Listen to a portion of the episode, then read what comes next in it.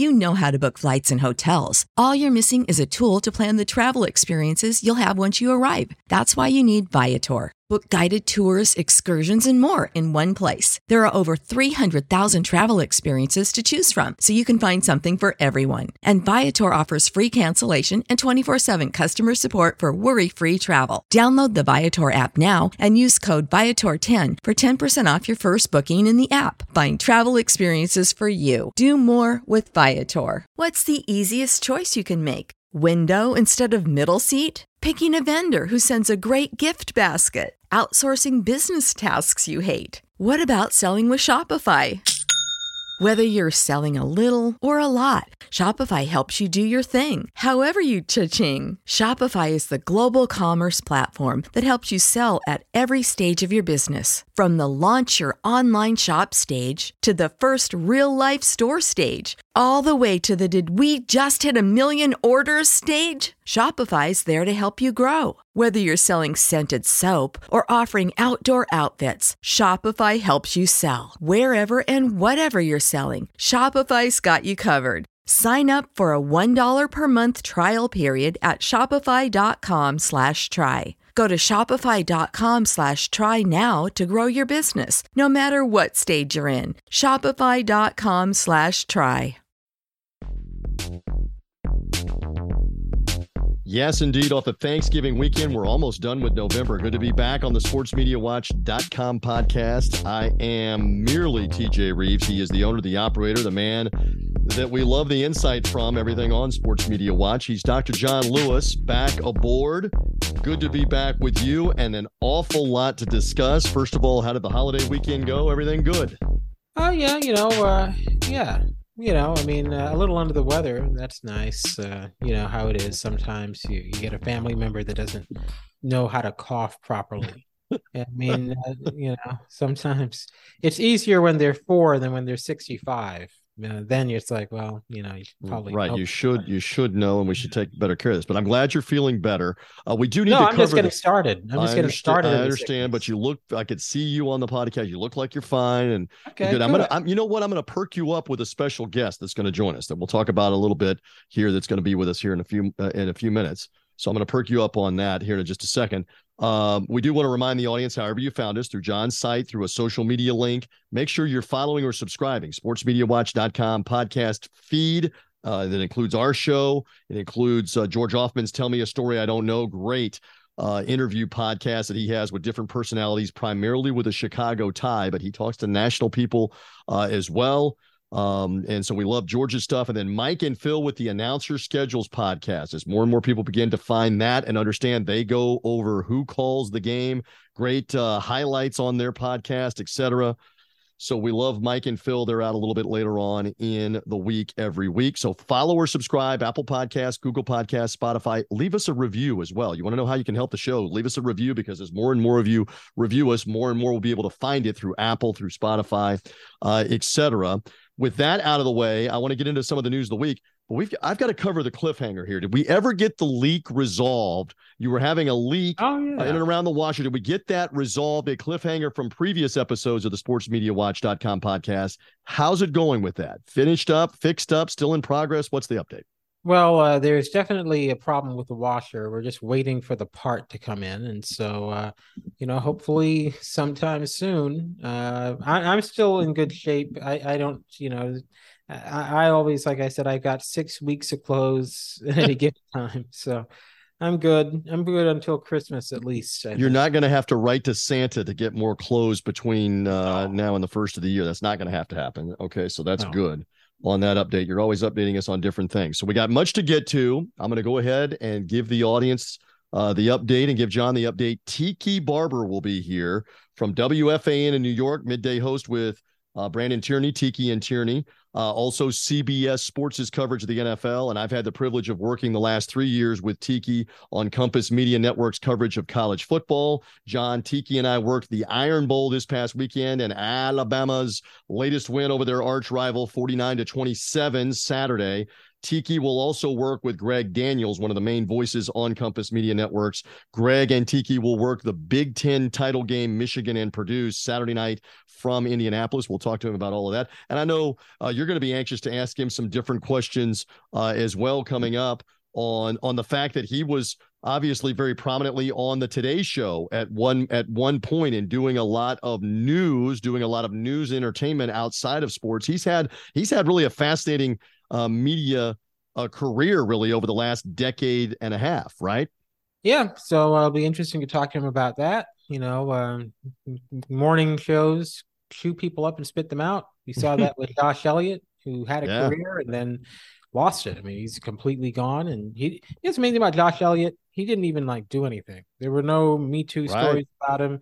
People just didn't vibe with him, and he was driven out of the industry altogether. Interesting. Uh, that's a great name that you bring up, and there are others too that have kind of been there and then they're gone. They're not there anymore. Like whatever happened, I'm just asking. Whatever happened to Ann Curry, who was always on the yeah. Today Show? I have no idea. She was there. I know there was the stuff with Matt Lauer, and we'll probably get into that with Tiki a little bit but I, I don't even know at, at, this point where where she is. So it, it just happens that way sometimes. Uh, interesting. I just I just contemplated this. Tiki has not played in the NFL since 2006. I know that. So there's such a generation now that doesn't know him for his playing career, yeah. doesn't know him for playing at the University of Virginia or the New York Giants. They know him from his media career in yeah. New York or the Today Show or doing football games.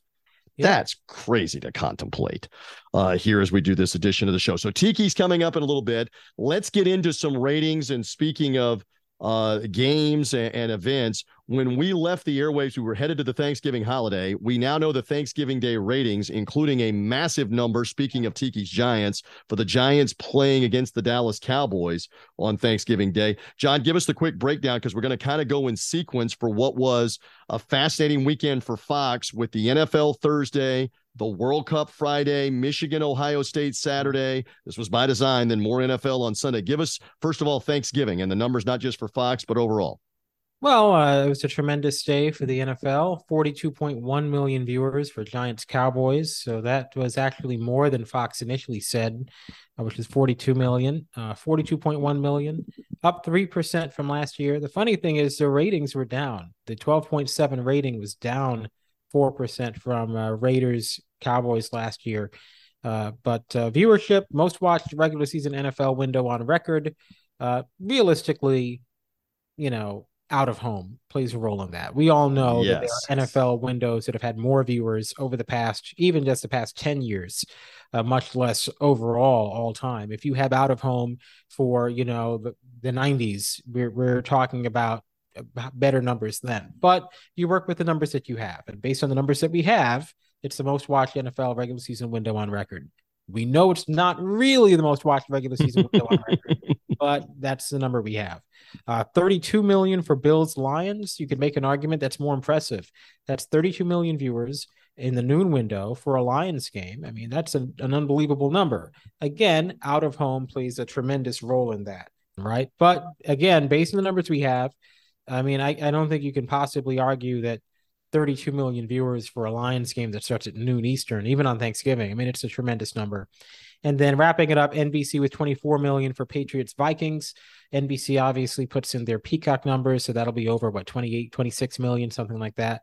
And that was the most watched primetime game on Thanksgiving since uh, let's see, 2015. Again, the out of home caveat. The interesting thing, that's a great number, but you know 18 million fewer viewers than Giants Cowboys. So that that's amazing that it was that yeah. much less. I mean, you warned us that not as many people stick with it. It's a long day. Everybody's right. eating in the Eastern and Central time zone. A lot of people start to go home. They go to go to a movie or go do something else. If there's a, or, uh, do people still go to movies? I don't know. My wife and twins and I, we did go to the theater on third on uh, Wednesday night, but I don't know how many people still go to the movies on Thursday or Friday. But people people have been eating and around family all day by eight o'clock Eastern time. Was your point going in? And I agree with that. It just it's interesting. It was 18 million less. That's a lot less, obviously, for well, the primetime game.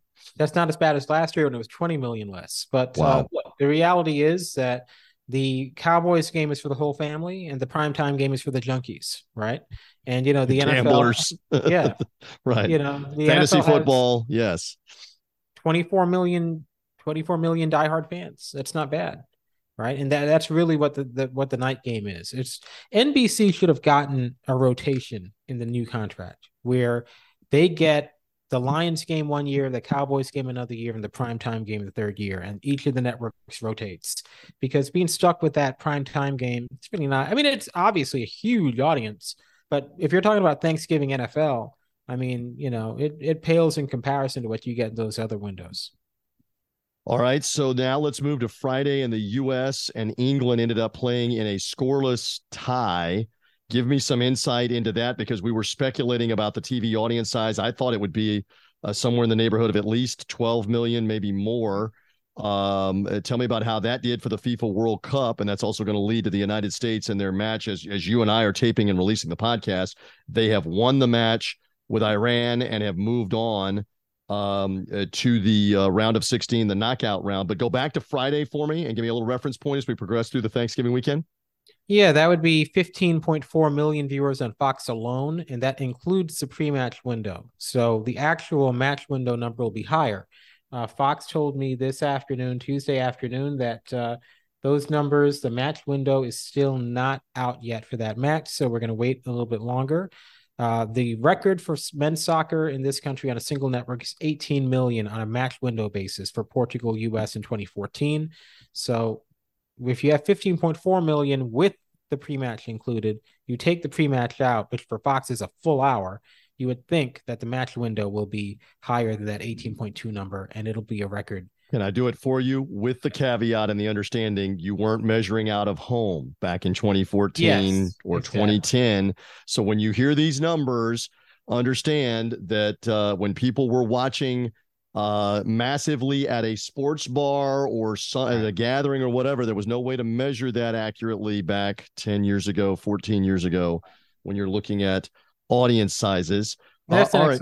Yeah, go ahead finish no, up that's on that an excellent point. it's an excellent point this is the first world cup men or women's in the out of home era so you know that requires a tremendous and it's also you know, on a holiday weekend you know so and as we pointed out it was going head to head with college football on friday because the time uh, displacement of it being the summer in the middle east the summer months in the middle east you were going head to head with Texas playing Baylor. Yep. And I'm trying to remember Tulane, Cincinnati was one of the games, Boise State, and Utah State was on CBS. So you had three or four college football games that could detract, let's say, several million people, not just, you know, a few right. hundred people. It was probably several million people that were checking out college football on yeah. that Friday. So there's there's certainly the advantages and the disadvantages as well. They don't quite cancel out. I think the advantages still beat the disadvantages, but ultimately, I think if you're Fox, you're thrilled. And I think you know Michael Mulvihill has been kind of wondering about this on his Twitter feed. Everyone assumed that a Winter World Cup would be a ratings death knell, understandably so because it's a bad time of year football competition and we saw what happened to the NBA and NHL and Kentucky Derby and all of those events that aired months out of their normal uh, season 2 years ago. So it made sense to predict that even with the US in that this would not be a good ratings, you know, situation for Fox. The real question now is maybe a Winter World Cup is preferable from a ratings perspective at least if you've got the US in there. And frankly, even without the US, the numbers on Telemundo are very high so far. So it seems like this is working out quite well. Out of home obviously provides a major caveat if you're trying to compare to past years, but just on their own, just uh, you know, without any comparison to past years, one way or the other, these are impressive numbers. 15.4 million, including pre-match coverage, beats every game of the NBA Finals and World Series over the past three years. Mm, interesting. Now let's move again. A lot of this is around Fox, Ohio State, and Michigan. Massive number for the Michigan route, and we'll talk some more with Tiki Barber about Michigan being in the Big Ten title game. But they they scored a devastating win, and Fox obviously cleaned up again. What a role they had from Thursday to Friday to Saturday, and then to the NFL Sunday. John, keep it in perspective for the uh, ratings breakdown on Saturday of college football. Well, we only have Michigan, Ohio State. That was 17 million viewers, the most watched regular season college football game in 11 years, with again the out of home caveat. So I can tell you right off, there's no way it had more viewers than Ohio State, Michigan in 2016, because this was 17 million viewers with out of home, and the 2016 number was 16.8 million without out of home. So we know it really was not more watched than that 2016 game. But based on the numbers we have, it was the most watched regular season college football game since 2011. LSU Alabama, uh, you know, a great number for Fox. Frankly, a little bit lower than you would think, given both teams were undefeated.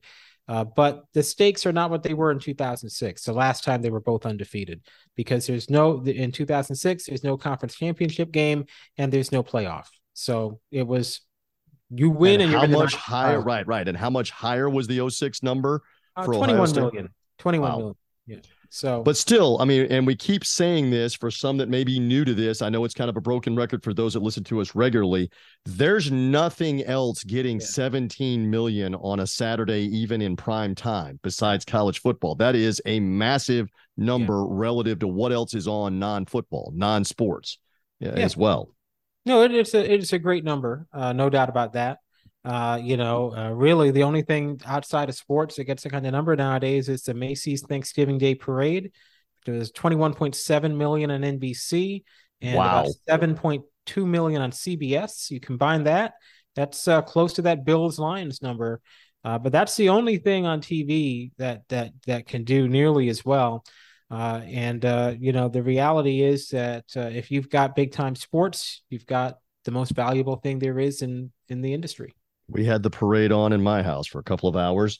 Uh, mm-hmm. that is for sure. And you were saying we don't have the Auburn, Alabama audience from CBS, no. much less USC, Notre Dame in primetime. I was curious about that. It's a cliffhanger off the podcast. I'll have to read it on sportsmediawatch.com. How about that for a plug? Yeah, find out what the numbers are. Tomorrow they'll be out. Uh, I will say uh, uh now uh, fi- the fast national numbers from Nielsen now include out of home viewing. So before the fast nationals, which were kind of preliminary numbers you can get the day after, did not have out of home. So the networks did not report them.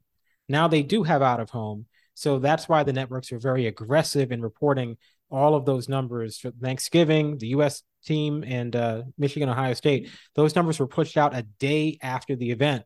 Normally, they would have been on hold until at least tomorrow because the Fast Nationals didn't have out of home and the Final Nationals did. So if you report the Fast Nationals early, you're kind of underselling your audience, right? This is all about PR. So uh, I will note that there was no Fast National release on the Iron Bowl, uh, Notre Dame USC. Doesn't necessarily mean those events didn't do well. The networks have to pay for Fast Nationals. Maybe they didn't want to do that. Maybe they weren't anticipating the need to. Uh, but uh, certainly those numbers aren't out yet. So if they were really amazing blockbuster numbers, probably probably know by now. Mm, interesting.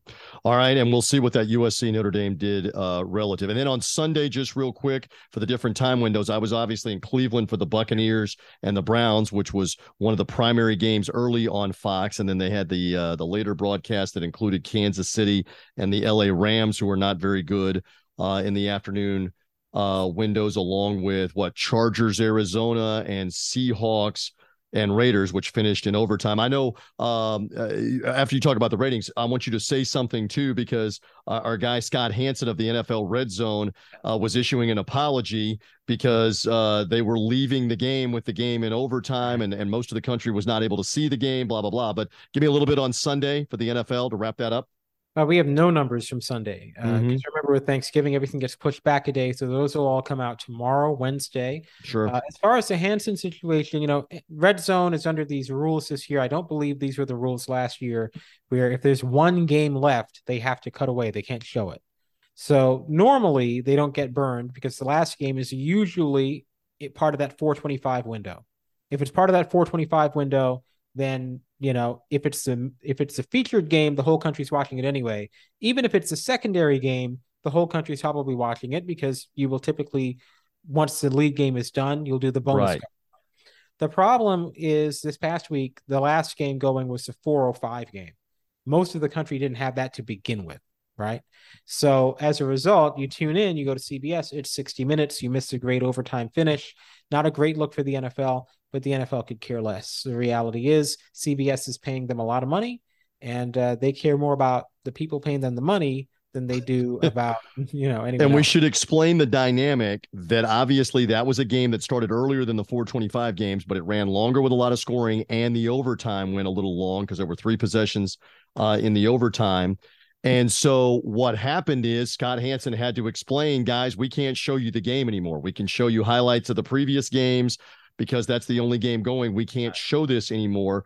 And I liked what he tweeted, which is, do you think that I, I did this? I, of course not. I have bosses. We have rules. Of course, I wanted you to see the game. And I was under the impression that a lot of you were able to see the game. He didn't know until after the red zone was over that only some markets in the West had been getting primarily Seattle and uh, and the Raiders and most of the country wasn't seeing it in the first place if not for the red zone channel now the argument would be you can have your DirecTV subscription that has all the games. You can have the red zone that's showing you the highlights. And here's another thing social media now has highlights from the game going constantly to be able to keep up with it. I mean, immediately within within a minute or two, you've got a highlight on social media of what happened in the game and scoring plays, especially. So it's not like most of America from 1991 or even maybe you know 1998 wouldn't know what was happening in that game immediately you knew what was happening. If you wanted to find out, you could find out uh, from all yeah. the various ways that we're talking about. So there you go. Yeah, but that. you find, but it's not the same when you see it after the fact. It's just not the same. I, am just I know, but I mean you got to you got to go back to a time period and I appreciate this because I'm I'm older than you and those that are older and I'm getting older, I guess. You got to appreciate the fact that back in the 1980s for example, a lot of times your home team was blacked out because the game didn't sell out. So for example, the Tampa Bay Buccaneers were always awful. We never got to see their home game anyway. And on a Buccaneer home game Sunday, we would only get two games, not three. We've got a blacked out Buccaneer game that we can't see. And because of the TV rules, we only get two games. And there is no Sunday ticket, John Lewis, and there is no internet. So I'm now watching Chris Berman and Tom Jackson for the highlights of all the games after the fact that I haven't seen. That's what it used to be on a Sunday. So now we're complaining that I, I had to watch the touchdown 60 seconds after it happened on social media on well, uh, whatever platform. I get, so. I, I, get it. I mean, it's it's ridiculous. It's 2022, right? You know, you want to be able to see it. Uh, the, once the moment is passed, you're watching ESPN Classic at that point, right? The whole point is seeing it in the moment. When I uh, many years ago, I was watching, uh, you know, a stream of Uh, uh, uh, a, a, Cavaliers Pacers game when LeBron was there, and uh, I saw on Twitter that LeBron hit the game tying shot at the buzzer well before it actually happened, and it takes you out of the moment, right? So you know, it's it. I understand when people were frustrated, and you know, look, the league's not going to do anything about it. The NFL knows. The NFL survived Donald Trump, the president of the United States, taking a direct shot at it for months on end, and Donald Trump didn't do jack to stop the NFL. So if the NFL can survive that, man, this is a this league is untethered and unbound, and it's uh, a rampaging King Kong, okay, that will not be stopped by anybody and and not care one way or the other whether people like it. In terms of audience, it's tough to argue with that. That's for sure. Uh, all right, so we have done well. Speaking of the NFL, and speaking of a distinguished career as a New York Giant, a 10,000 yard rusher, love Tiki Barber. Let's get some more insight on his media uh, exploits, uh, his media experiences, and much more in a special conversation right now. As promised, we get the opportunity to talk to a guy that I spent part of Thanksgiving weekend traveling and doing the 2022 Iron Bowl, Alabama and Auburn, where the Crimson Tide won yet again uh, over the Auburn Tigers. That is Tiki Barber, who was with me on Compass Media Network's radio coverage of that Iron Bowl. You see Tiki as well on CBS Sports' coverage of the NFL. You hear and see Tiki all the time on WFAN. The Tiki and Tierney show on WFAN in New York is on middays 10 to 2 Eastern time. Always great to be with you. I'm glad you're not sick of me and still still willing to return my text and call and come back on. How are we feeling as we start a new week off Thanksgiving, Tiki Barber? So far so good. You know, it's been a it was a great Thanksgiving weekend, even though we we both traveled on Thanksgiving, and but we now get back into the grind of the rest of the NFL season. You with the Bucs and me following the upstart New York Giants, but also I'm heading out to Indy next weekend for the Big Ten championship, where somewhat of a surprise that Purdue Boilermakers will take on the juggernaut is Michigan all of a sudden. Uh, they used to just grind the ball into the ground and win that way. Now they're airing it out and throwing for over 350 yards and that big win against Ohio State last weekend. So even though it's calming down, it's holiday season, it's still busy because it's football season. No doubt about that. And you and I were equally surprised because we were not able to see a lot of Michigan's big rout of Ohio State, uh, especially in the second half in Columbus. But they deserve it. They they are unbeaten, and now they will work. Uh, they will play in the Big Ten title game, and Tiki will work that game with Greg Daniels on Compass Media Networks. They'll have the call of the Big Ten title game, national radio coming on Saturday. Uh, I guess one of the first things that I would I would ask. Uh, you've done a lot of television and a lot of television analyst work. What's a difference, a difference or two for the audience that are interested in sports media in your preparation from doing radio versus doing television? How does that work for you? Yeah, it's it's vastly different. I actually feel for you as a radio broadcaster of, of college games because there's so much that you have to describe. When you're doing a TV broadcast, so much of the visual, the stimulus comes from your eyes. Like you, you see it all. But when you're just listening for every minute detail from whether you're moving left or right or how the wind is is affecting the players or the conditions which aren't uh, readily available to you as a listener of a show uh, on the radio versus what you what you can see on TV. It's more challenging for the play-by-play man for you. But for me, the preparation is vastly is vastly different because on radio, I'm just waiting to find my spot to throw in my analysis, which then also has to be a little bit more detailed would it be on would, would it be on TV. I find on TV though, TJ, it's more of a um, you're describing you know why a guy performed a certain way or why he did that. And it's like hey look here he did this because or he he reacted this way because and you can visually show it. You're, you're talking back and forth with the producer. The interaction is a lot more um, uh, intense behind the scenes. You know the talkback button is huge on tv whereas on radio it's kind of like you're just having a conversation with your buddy, which is which is nicer in a sense. Uh, it's not as um, it's not as intense to get it perfect, uh, which is which is what I found the bigger difference. And it's why sometimes, to be honest, I like doing radio a little bit better than TV on certain days. Did Tiki Barber just call me his buddy? I think there's a reference there uh, on the Sports Media Watch uh, podcast. And then just one more follow up because you've got a lot of toys, figurative toys at your disposal doing TV. Give us an idea of what that's like because you're not only watching the live game in front of you out the out the window of the booth, you're watching the monitor of what's what's on TV right now, but you have another monitor or two that you're also paying attention to. I know this is audio and we can't we just have to all visualize this, but give us the visual picture, if you will, of what that's like, that dynamic is like with a telestrator monitor and maybe even another monitor sitting yeah. there and you're going through all of that. Go ahead. So, so TJ, you're right. So with radio, the only tool, I'll put that in quotes, that I have are my flip cards. Like and, and the, the notes that I've already written. That's the only thing I'm really using to describe what's happening because I can only talk about what's in front of me. Whereas on television, you're almost producing while talking at the same time.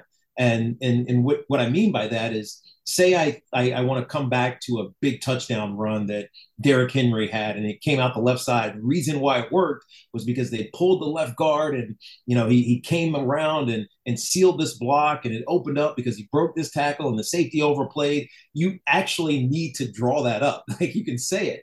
Uh, on, on radio, you would just say it, but on TV, you visually want to show it. And and so rolling back you know the the teleprompter and getting the producer to stop there. And this is all happening in talkback while the play-by-play guy is talking in real time. And so it's it's really complicated mechanics that are happening behind the scenes just to get a little telestration. So it's a little bit more work but it's also it's also fun because you get to showcase your knowledge of a game and and, and inform while still having a sense of ex- excitement about the moment that has just happened. So in that regard tv is challenging and fun um, and whereas radio, it's just you're just trying to lift it with your voice uh, and, and give the atmosphere and, and, the intensity of what's happening with just the you know the, the your vocal cords. Well, Tiki, uh, one, thanks for taking the time to join us today. I wanted to take it back to the beginning of your media career. So, mm-hmm. working for NBC and the Today Show and Football Night in America, just really big national programs, a lot like what Michael Strahan is doing now before yeah. Strahan. And I was wondering if you, looking back, think maybe that was too much right out of the gate, and if it might be something that you might be better able to do now than back yeah. then. Well, it's interesting, John, because my media career, and TJ knows this, started way before I retired.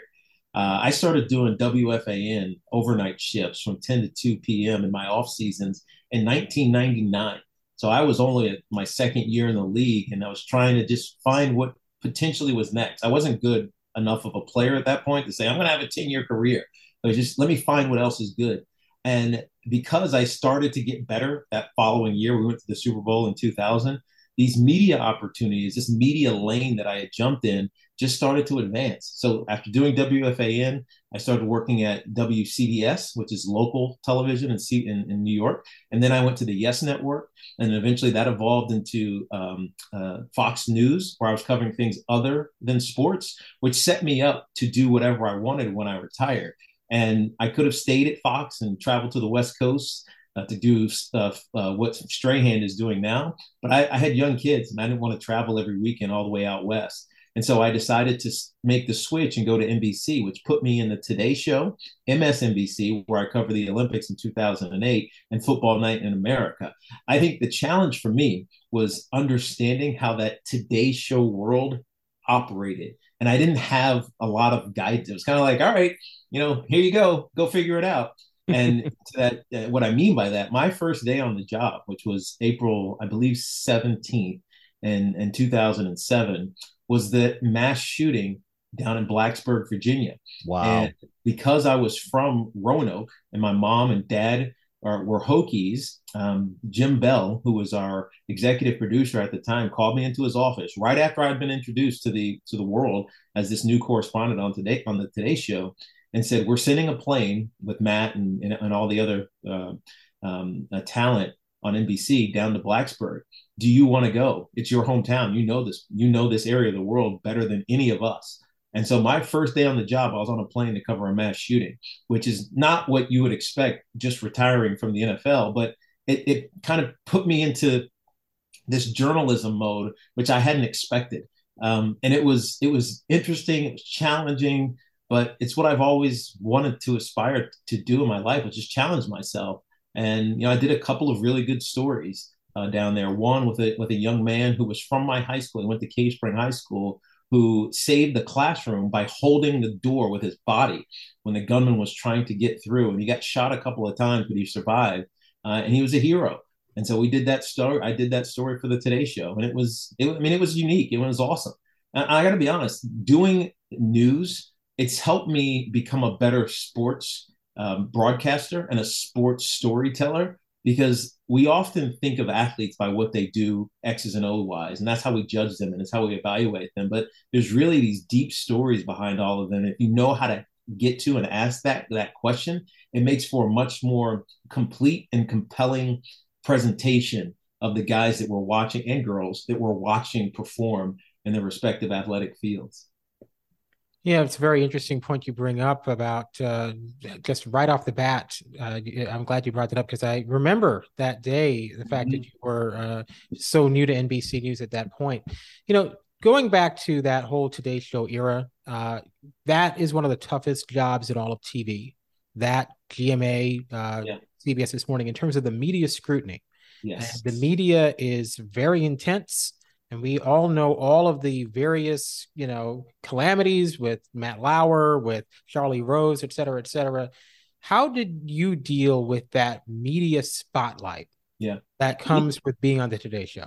Yeah i mean you become a different kind of celebrity and you you're you uh, let me back up. So i think athletes they they're taught how to be athletes, how to excel on the gridiron, how to, you know, be a great basketball player. You're taught how to do all of those things, but you often see athletes insecure in public because they're not taught how to be people, right? And how to interact with eh, the a, a, a regular person, uh, a non-athlete. And so there's sometimes this awkward dance between what an athlete is on field and who he is in public.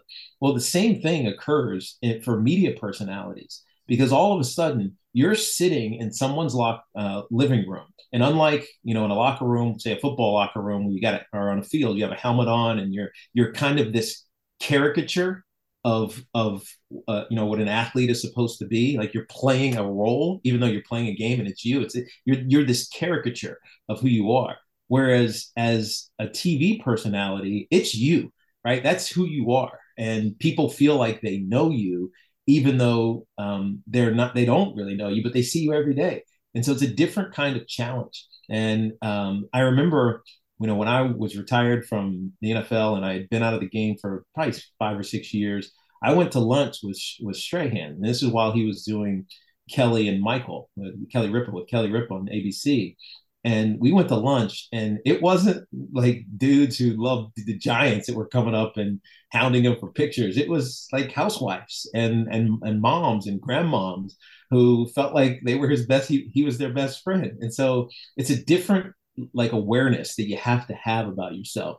You always kind of know that people are looking at you all the time if you're an athlete, but a lot of athletes aren't recognizable right? But as a TV personality, you are known, right? You are you are that that individual who people come and trust to listen to and give them news and stories and informations. And so it's a different type of of um, responsibility that, that, that comes with being um, a, a journalist in that regard. And it's why when there are really negative stories like Matt Lauer's, like Charlie Rose's, uh, like others uh, that we've seen over the last you know decade and a half, it really comes down hard and it's really um, disturbing, I think, to the public writ large.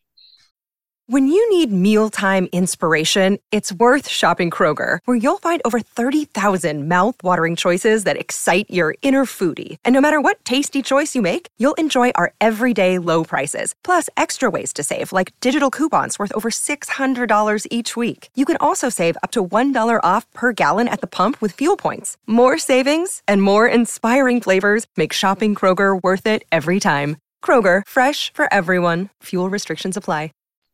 You know, the point you just brought up is very interesting to me about people who come up to you when you're in, in TV versus when you're in sports. Which audience is more demanding?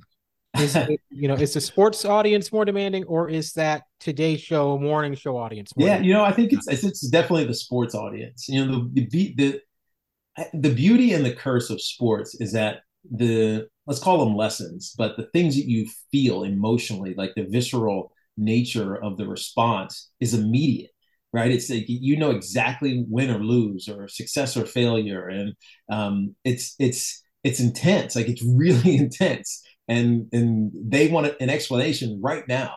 Whereas the the relationship for tv personality it's it's more it's more nuanced. It's more like okay i know you did this last week and you talked about xyz and it's it's a complete picture as opposed to this immediate reaction. I'm reacting to this right here. As whereas in TV, you're reacting to a, like a wide swath of things that you may have covered over you know a month or a year. So it, the the interaction with um, the viewer or the consumer in this in this example is very different relative TV versus athletics. And I can testify because this happened in Tuscaloosa, Alabama almost immediately. We're walking up to the stadium, 90,000 plus, most of them there waiting for the game, waiting to see Alabama pull up in the buses to go. But there was person after person recognizing Tiki. There was a woman right in front of us that Tiki didn't see or hear who completely flipped out. That's Tiki Barber. That's Tiki Barber who walked right by you. Um, and and so I said to her, "Do you want to meet him? Do I want to meet him? Yeah, I want to meet him." Yeah. And so they all came and took a picture. And let me say publicly, I have been with you over and over again in all these different places, and uh, you are fantastic with people coming up to you, bothering us at the dinner table, bothering us trying to get into stadium, wherever it is. He's tremendous, John, on on that part of it uh, because it has to after a little while get old and get annoying. I know. Yeah, but I but you know at the end of the day, I like people, so that makes it easy and so I I don't mind interacting, you know, with with those who have a you know a, an, an affinity. And it's interesting because a lot of them are they they've seen me on TV more than they know me as a football player. Right. And so it's, it's just it's a unique, it's like an interesting dynamic. Um, and this and the stories have expanded as I've done so many things. Like I was on Sesame Street, and I remember when um, I met my wife's second cousin and her daughter, and she was I don't know seven, six years old or something and she kind of like was standoffish. And then at one point she was like, "Oh my god, you know Elmo." it was like it was just this funny like interaction because you don't you never know when people have have have had that inter that like that that connection to you. You don't know where it comes from. Um, and I don't know where this woman in Alabama. I remember this last weekend. I don't know where like she may have lo- loved me because I was on Fox News, right? Know? Eh, 10 years ago or 12 years ago, or she could have been a Giants fan, or I have no idea. But it also it almost doesn't matter. I still remember because I have kids. Wasn't the Sesame Street bit about socks? Did I watched that? I think yeah, with yeah. my children, it was something yeah. with your socks and put your socks on, and we were learning right. with Tiki about putting socks on. Am I right about right. that? No, you're absolutely right. Exactly right, and it was fun. You know, being on Sesame Street is something that I don't know. It's weird. Like I, I remember growing up with Sesame Street, and you think it's this this I don't know, it's like magical place, and then to actually go there and interact with the puppets and the uh, and and help tell a story. It's just it's just cool, man. It's just it's it's lasting forever. Another fun one, and, and this is an interesting dynamic that our audience would be curious about. Okay, so you were a big time professional athlete in New York facing criticism for how you played, what you did. Mm-hmm. Now you're on the other side. Now yeah. you, as we like to say, you're in the unclean. You're on you're on the dark side because now you're in the criticism business. Now right. you're in the critique. Now you're giving your analysis. How have you found that? And I'm just curious, you don't have to name names. Have you had a couple of players at some point say, Hey, what are you talking about? Getting on me on WFAN, et cetera. What is that dynamic yeah. like now that you're on the other side? You know, it's interesting because I have had it, uh, um, have players come up and say, Oh, I heard you saying XYZ. And my response to them is, It's my job, right? Think of a, think of a newspaper columnist, not like a beat writer or a story writer, but a columnist whose job is to provoke a response that's what we do on WFAN. It's, it's, it's our job. You can't just come out and say, hey, the Giants were fantastic last night. They had a great game. Hey, give us a call at, you know, 877-666-630-630. Like you can't do that, right? You got to say, this is exactly why I'm upset or thrilled or whatever it may be. What do you think? And so you end up getting these deep um, and sometimes just just uh, conversations sparking conversations on uh, on on radio. And i always tell these guys it's my job to do that right? I'm not it's nothing personal against you. Now if you do something idiotic and it's and it's it's it's blatantly um, needs to be condemned then yeah it will get personal. Um, like Kyrie Irving a, a, few a few weeks ago. Um, but ultimately, it's my job to provoke conversation and to get people engaged and not just passively listening, but actively listening. Um, it's unique to the job. And I think a lot of people who come into the radio business and you know don't love it or don't find success there, it's because they have they don't realize that. Like it, you you can't be friends with everybody. Um, you know, I have the luxury of of actually being friends with a lot of the people that I talk about, and so it, it takes the sting away. Um, you know, because they know where I'm coming from and they understand it, but it's it's part of the job. And if you can't, but if Daniel that, Jones stinks, you got to say Daniel you Jones say, stunk. Exactly, Sunday. you have to say it. You can't. I mean, you can defend them and, and and try to, but then you lose your credibility. And so you have to call it like it is, and not create the excuse for people that you happen to like as athletes. Uh, on that subject, you know, obviously, as time goes on, you start out as an analyst and you are part of the generation that is still playing. You are mm-hmm. commenting on your peers. As time goes on, you are commenting on people you don't have an immediate relationship with. Mm-hmm. Uh, we see this a lot in the NBA. Charles, when he Charles Barkley, when he started on TNT, he's the peer. He's in his mid thirties. Now he is several, you know, generations removed from the young players. Do you find that it, there's more of a disconnect for you criticizing the youngest players in the game? And do you find that players from, say, Lamar Jackson's generation, Lamar just responding to the fan the way that he did the other day, yeah. are they more sensitive to criticism in this social media era where they without get it more often? Yeah, well, John, without a doubt, they are so sensitive to it, and, and, and unlike my generation, where if you did hear it, you're like, "Yeah, I don't care. Who cares?" Right? It, it, it, there was no echo chamber. So someone who has 265 followers, like this person that Lamar Jackson responded to, say something, nobody hears it, right? It's just it's it's it's air in the, into the ether. It goes away. It doesn't it doesn't even matter. But in today's society, because of how social media can reverberate many times over, millions of times over, if the wrong thing gets gets promoted, um, you you you have to be aware of it. Uh, but being sensitive to it can cause a lot of problems. We saw this you know, years ago, not years, but you know, a couple couple years ago with Kevin Durant, right, with his burner account. And you know, you, you ask yourself, why do you care? Right? You, you're you're you're making millions and like generational millions of dollars, and you care about what somebody's saying to you on on social media and so you, there is a sensitivity to that that you have to you know take into account i didn't i never had to deal with it and i'm glad i, I didn't i probably would have handled it with the same you know level of of, of can i ask would you have would you have engaged some people i know your personality or would um, you have um, just do you think you would it. have resisted and I just left it. it alone on social yeah media? because because i don't negativity doesn't doesn't suit me right there's certain people who like to be combative and i'm not a combative person. There's very few enemies that i have in my in my in my life. And so um, i wouldn't i would just dismiss it or you know say okay i'm glad you glad you thanks thanks for the info right? Thanks, thanks, thanks for your opinion.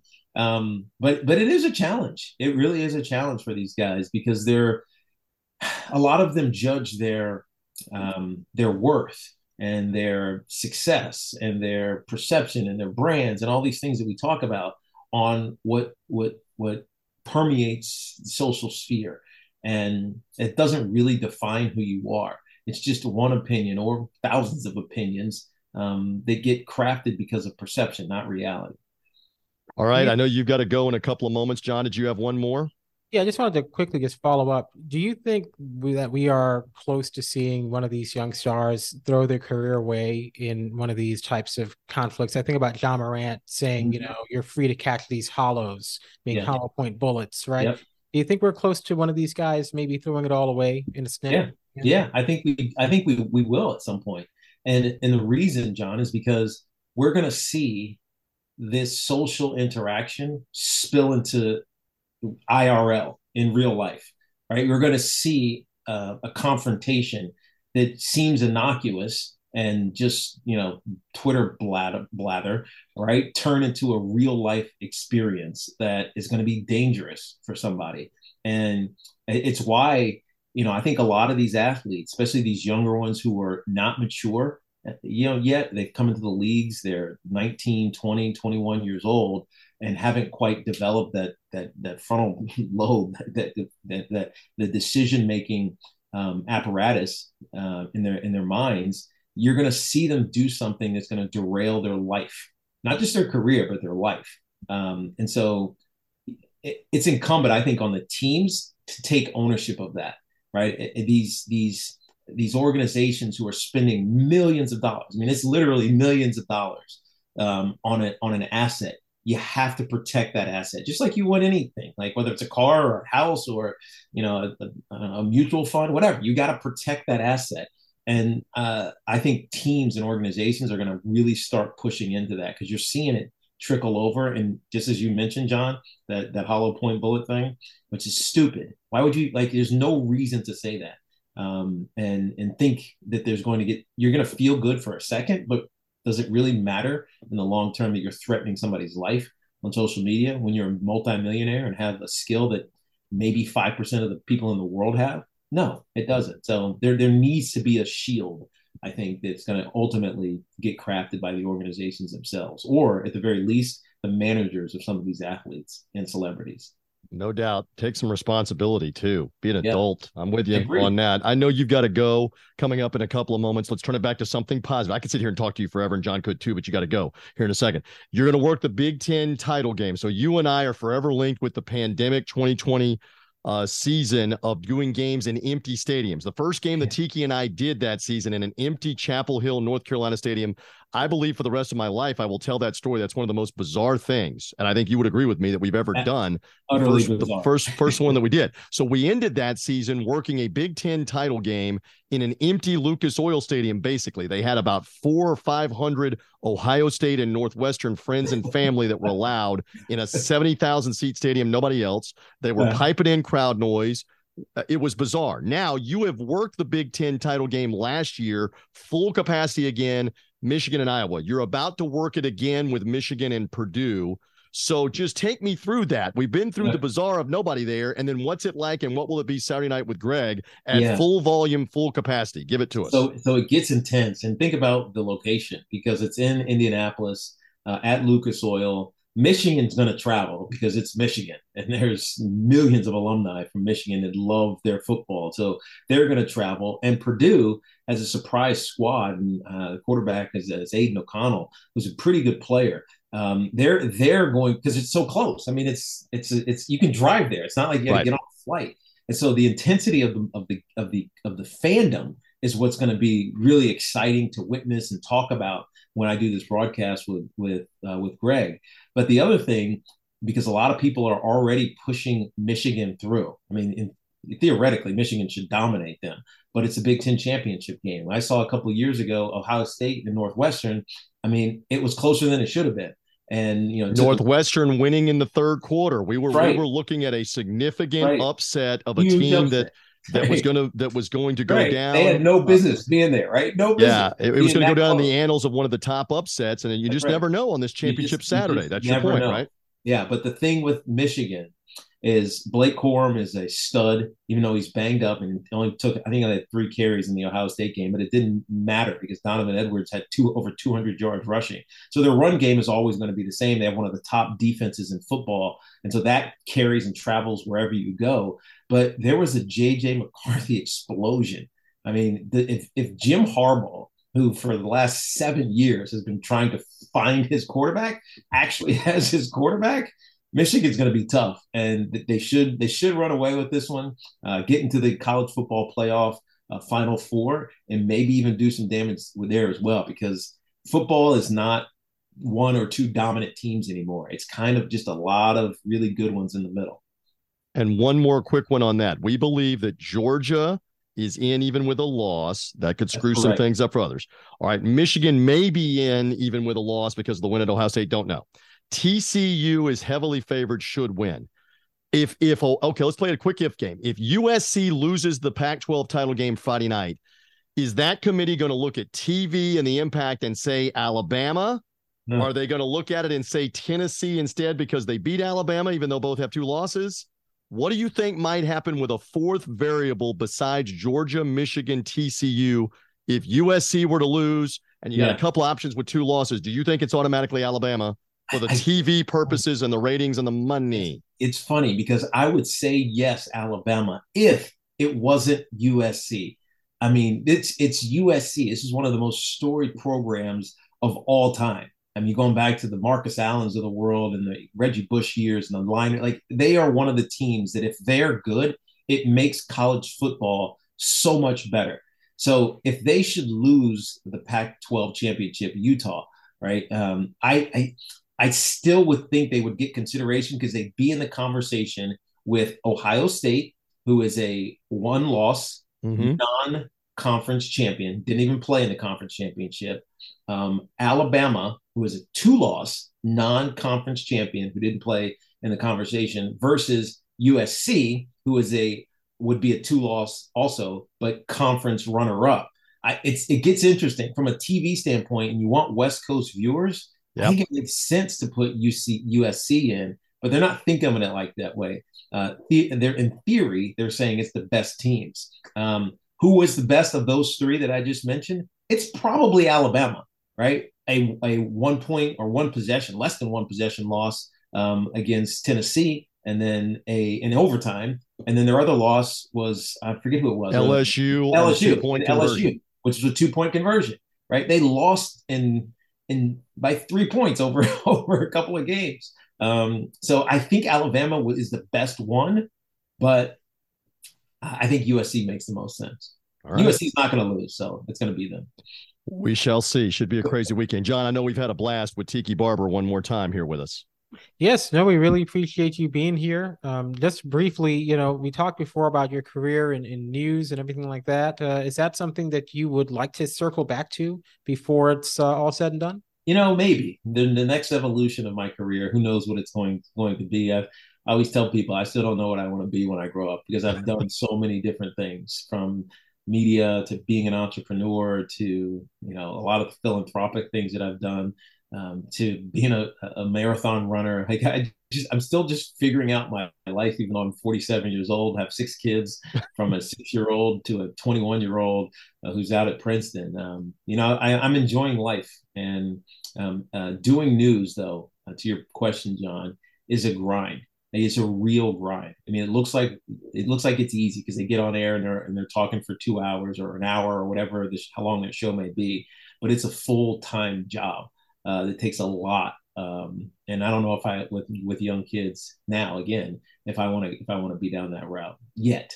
I got I got one. He might end up being a movie critic and in particular, or or at least reviewer, uh, Star Wars and anything oh, Mandalorian. I'll yeah. tell one more story about Tiki. After we did that Big Ten title game 2020, Ohio State and Northwestern. We're in the Indianapolis airport, and Tiki's like, I got to see the finale of the season of The Mandalorian, and you know where I'm going with this. So I left you for a little bit to leave you alone. You were sitting at a table by yourself, and a couple people were coming up to you, but you were watching the Mandalorian finale, going, Yes, go, yes, over right. the Mandalorian. And I'm like, Don't tell me what happens. I haven't watched any of this no. yet. Don't tell me what happens.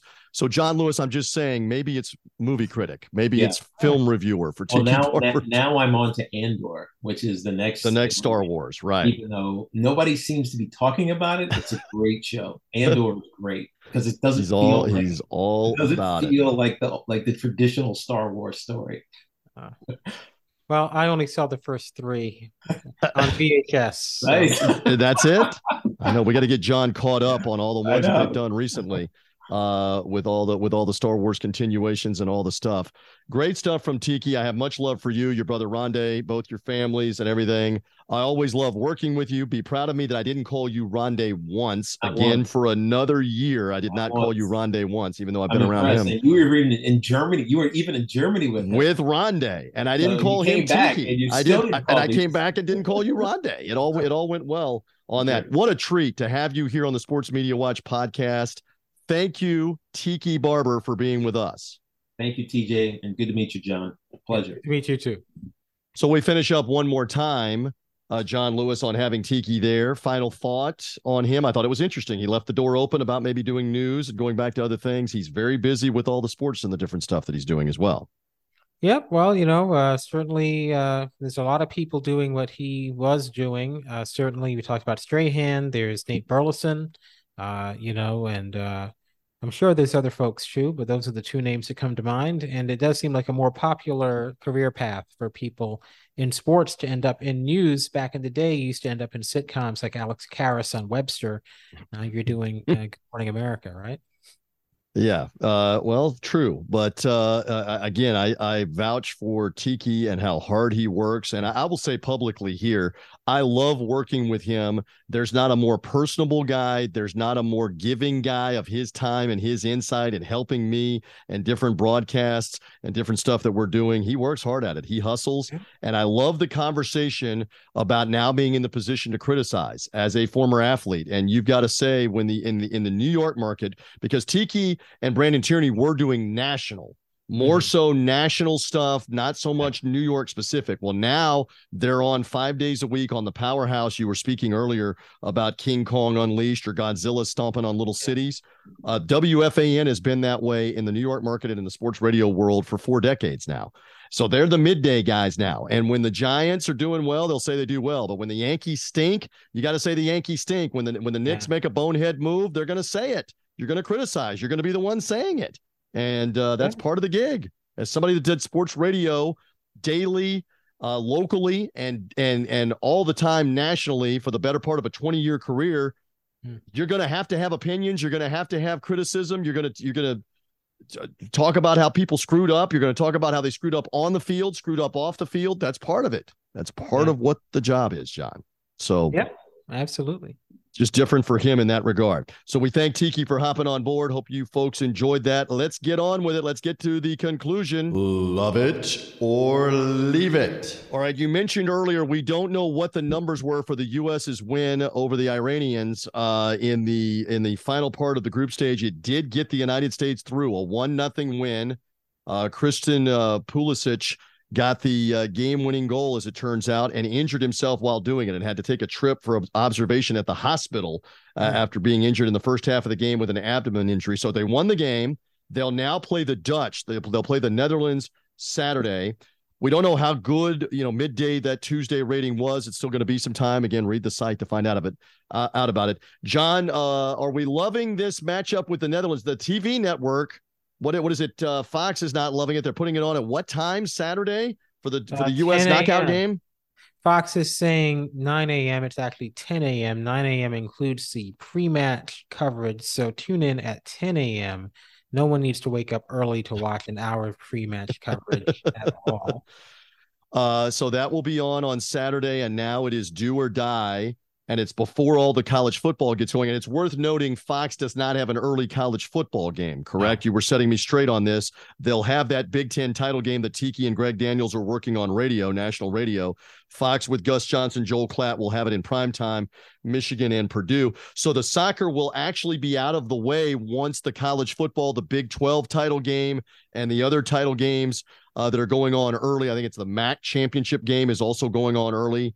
The, the the United States in the World Cup will be over before those games get presumably if there's overtime if there's penalty Right. kicks it might bleed into the first half of those games but presumably presumably it'd be over Wouldn't it be nice if Fox had the Big Ten title game as a direct lead out from that? Uh, I, I mean, it gets a little bit dangerous. You don't want too much overlap, but right I mean, that would have been the ideal scenario. Uh, I mean, granted, realistically, uh, this is kind of a boring looking conference championship weekend on paper. Not a lot of exciting matchups.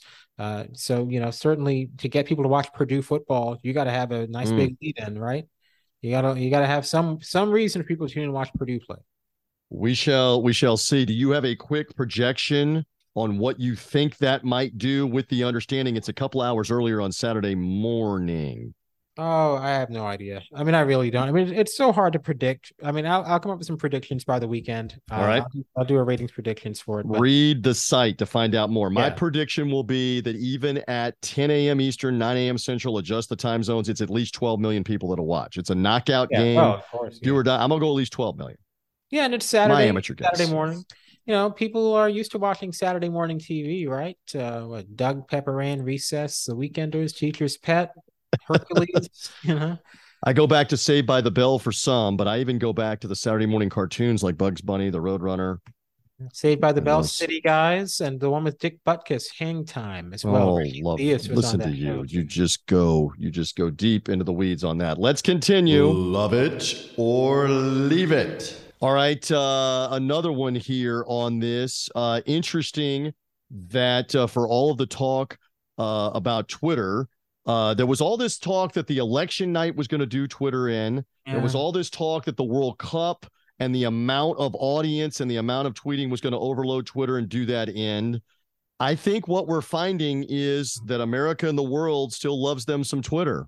It's Well, still no- around and it hasn't broken, John. And people are Well- still tweeting. Look, there's some wish casting there. There are people who don't like Elon Musk. I don't blame them for not liking Elon Musk, but uh, you know, let's let's be serious here. Um, Twitter is not going to vanish in one day. I don't think. Uh, anyway, it seems pretty unlikely to me. Uh, you know, there's always some kind of hyperventilation about Twitter. Uh, the latest now is that they're going to stop enforcing the COVID misinformation policy. The funny thing about that is the AP article about it, which is like very, oh my gosh, you're going to stop enforcing the COVID misinformation policy. And then one of the people, the AP quotes, like they interviewed this person was Eric Feigl Ding, who I, I mean, you're you're you're really that's that's hilarious. Elaborate on that again for those not aware of what you're referencing. I mean, this guy is just one of the all-time worst in the history of Twitter, which is saying something. Somebody for whom there is no bottom to the level of uh, panic-inducing tweets. Uh, nobody of any consequence considers him a serious authority on this disease, which means, of course, that he's very popular. Uh, and the reality is that uh, if you want to talk about misleading information about COVID, whether he's intending for it to be misleading or not, I'm not going to make any judgments. Certainly, uh, he would be at the top of my list of people who have been putting out misleading information. And they actually speak to him and quote him about the danger of Twitter's policies. So that I thought was hilarious. But look, the Oh. reality is Twitter is not going anywhere. Uh, at least as far as I know. right. Maybe some of the technical problems, I, I don't know. But you know, the it- it- Mark Twain line rumors of my demise are greatly exaggerated. So far, Well, not the case. let me put it this way twitter may become less twitter may become a less pleasant place to be because there will be fewer guardrails against spam and harassment and things like that but this is a purely as a source of information i mean this to me that's the only reason to use it is networking and information Mhm. if you're using Twitter to learn what's going on in the world, I mean, you can do that, but it's not the best. Well, and again, we point out there are tens of millions that don't tweet and don't go on it and don't see it. A lot of them are older. I'm not being uh, generational biased, but there are a lot of that are, that are older that aren't on it, that may be on Facebook, but it just look at pictures and Instagram to look at pictures, but they're not on they're not on Twitter. Um, I just I find the whole thing still to be fascinating. Uh, in, in particular on the left, on the woke side of things, the liberal side of things, the people that are losing their minds that there would be another point of view and then threatening to leave and comically and hypocritically threatening to leave and yet they're still sticking around because well, they realize in a lot of cases I still need this to publicize what I'm doing. So I can threaten to leave but I'm not actually leaving John. but let's be fair. There's nothing that liberals can do that conservatives can't do as well. We've seen this so so often. All the complaining about Twitter moderation and Twitter censorship, and Trump only left because he was thrown out. He'd still be there if he wasn't. This is just a human nature. Well, but let's just I I don't want to go down the rabbit hole for 15 minutes. Let's just keep the record straight that there was one side of the aisle that was being shadow banned, deplatformed. Elon Musk has admitted this and has continued to say we're finding more and more of what exactly was being alleged was actually happening. So now if the hyperventilation to use your word is over, the other side gets to have their point of view and then the fall protest of I'm going to leave or we should shut it down or we should get it out of the Apple store. Yeah. But wait a Oh, minute. yeah. But wait a minute, I'm not actually leaving Right. because there are 500,000 people that follow me and I got to get my content out to them, so I'm not actually leaving. That's Yeah. what I'm I just understand where you're pointing coming. I'm just saying that it's the exact same way on the other side. That's that's all I'm saying. Because I'm look, I find it obnoxious as well, right? But you know, I mean, it's the exact same thing. Oh, I'm gonna go create Gab. I'm gonna go create Parler. You know, I'm gonna go do my own thing with Blackjack. And if you remember the Futurama line, you can finish the rest of it from Bender, right? You know, it's like this is look. The reality is. Regardless of the political persuasion, the people who make up the soul and backbone of Twitter are 35 year old high school juniors. These are people who never grew past high school right? and they have the emotional maturity that they did 20 and 30 years ago, right? And that's why we deal with the hyperventilating nonsense, regardless, in my, in my view, regardless of political persuasion.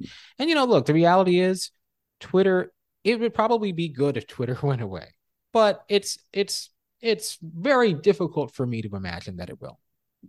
By the way, and this is documented from Elon Musk putting it out there, their usage and their time spent on it is through the roof since he took over. For whatever that's worth, he's. Di- I mean the the graph looks like climbing Mar- Mount Everest in mid October and November. For whatever Well, it's worth for the temporary. You don't want more people using Twitter. I'm just. I'm We saying it's contributed, I guess, to more, but we'll we'll see how much more and how much it sustains. All right, let's move on real quick. Love it or leave it. One more to lighten it up. Did you have, you don't have to tell me if it's going to reveal somebody's secret surprise. Did you have a killer Cyber Monday deal or Black Friday deal that you're particularly proud of, that you're loving right now? Did you take advantage of a good Um, one? Yeah, I bought too many things. You know, I, I got a lot of deals, but you know, it all adds up. I I, uh, I bought an Xbox earlier in the year, and I realized I don't play any games, and I sold it uh, for you know uh, about- Okay. about four hundred bucks, and then I bought the smaller Xbox because I realized I want the option to play games. You know, Okay. so I, I got that for about two hundred dollars. But you feel good about the deal you got. A little bit. I mean, you know, I actually feel much worse about buying NBA 2K for 35 bucks, even though that was half price. I feel bad because 2K hasn't been a good game in years. I've only bought it because of the NBA eras feature where you get to start in like 1992 or 82 or 2002 and play in a in an era specific part of the NBA. Haven't tried that out yet, but that's why I bought it. Uh, I got a used 4K Blu-ray player. I bought one new, and it was it just seemed too crummy for two hundred and seventy dollars. So I sent it back and bought a used one for hundred dollars less, and seems to be about the same. Interesting. I got car wash. Uh, I did start watching that. It looks great. Car wash looks great. Uh, you know, um, You're talking about the movie now. That we're yeah. talking, you were talking about that before. Richard right. Pryor and Yes. George, uh, George Carlin. I'm Ellen speaking your language, but there are a lot of people that are under the age of 30 that have no clue. Keep preaching. Under probably a lot of people under the age of forty you don't either. But, uh, I got car wash. I got Airplane on Blu-ray as well. I'm going to watch that soon. Uh, you know, I got my got Frasier on Blu-ray. You know, Oh, Frasier love it. Great. Uh, Toss yeah, salad and scrambled eggs for you. Yeah, You're going to be good. You're going to be good on that. And I I- got. I oh, did get a couple of good deals myself, which I'm proud of, and I need one of them to get delivered because of what what is up with the shipping?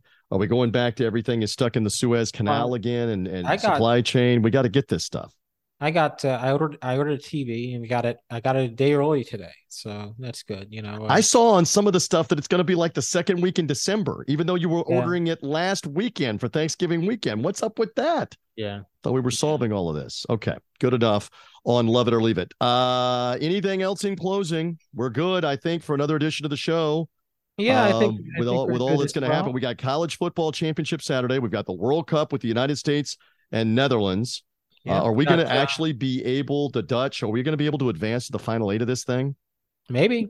You know, I I mean, mean, uh, it's it's amazing that in all the history of this, we've never been in the final four, much less won the, or at least recently, not I been in the final say four or this. won the thing. I will say that it's it's a bit of a controversial point to make because of the whole issue with the equal pay and all that. But I'm just talking strictly ratings. There's no bigger draw in soccer in this country than the men's team. Uh, the women's team obviously is played to larger audiences because they've actually made it to finals. But if you look at the men's team getting, you know, they're getting 20 million viewers. You know, I'm, I'm anticipating that the match window for Fox will be in the 17, 18 million range. 20 million viewers for, you know, a group stage match. I mean, they're the Women's World. Cup, what are they getting? Five or six for a group Yeah. stage match, or seven or eight? Something like somewhere that? in that range um, somewhere in that range like the first match they played in 2019 was like 2 million on fox or something Hmm. like that and they, they, they, they're not But as the drama built Right. and it's a knockout game and the potential World Cup winning game, i mean all things grew. all things being equal the men's team is a, is a substantially bigger draw it's just that all things aren't equal because the men never advanced past like this first This round, knockout right. stage so if we actually see the men make it if the men make it as deep as the women have been making it we could see some very interesting numbers I'm going to let you in a little secret. They may win on Saturday. They ain't making the final four. There's too Well, many great exactly countries. There's too many great countries that can put it on them. I just don't know that we're there yet. And we're young. The captain, Lewis, is 20 years old. We got a 20 year old team captain on the United States. I love that for the youth of it. Uh, I, I only know uh, other than Pulisic, I know Tim Reid's name uh, because Yes. he's the dad on Sister Sister. Are you talking about Tim Reid, uh, WKRP in Cincinnati as well? Was he on that? Yes. I, I only know him and- as the dad on Sister Get, Sister. get that on Blu-ray. Go back and watch Dr. Johnny Fever and Venus Flytrap. Tim Reid. Uh, Dad on before he did Sister. Sister and married to the second mom on The Fresh Prince as well. All right, we were we're going old school, 70s, 80s, TV, and even into the 90s. We've covered it all. John, thank you uh, as always. We appreciate it, and uh, we look forward to reading more on the site about all things World Cup, football, Championship Saturday, NFL, all of that.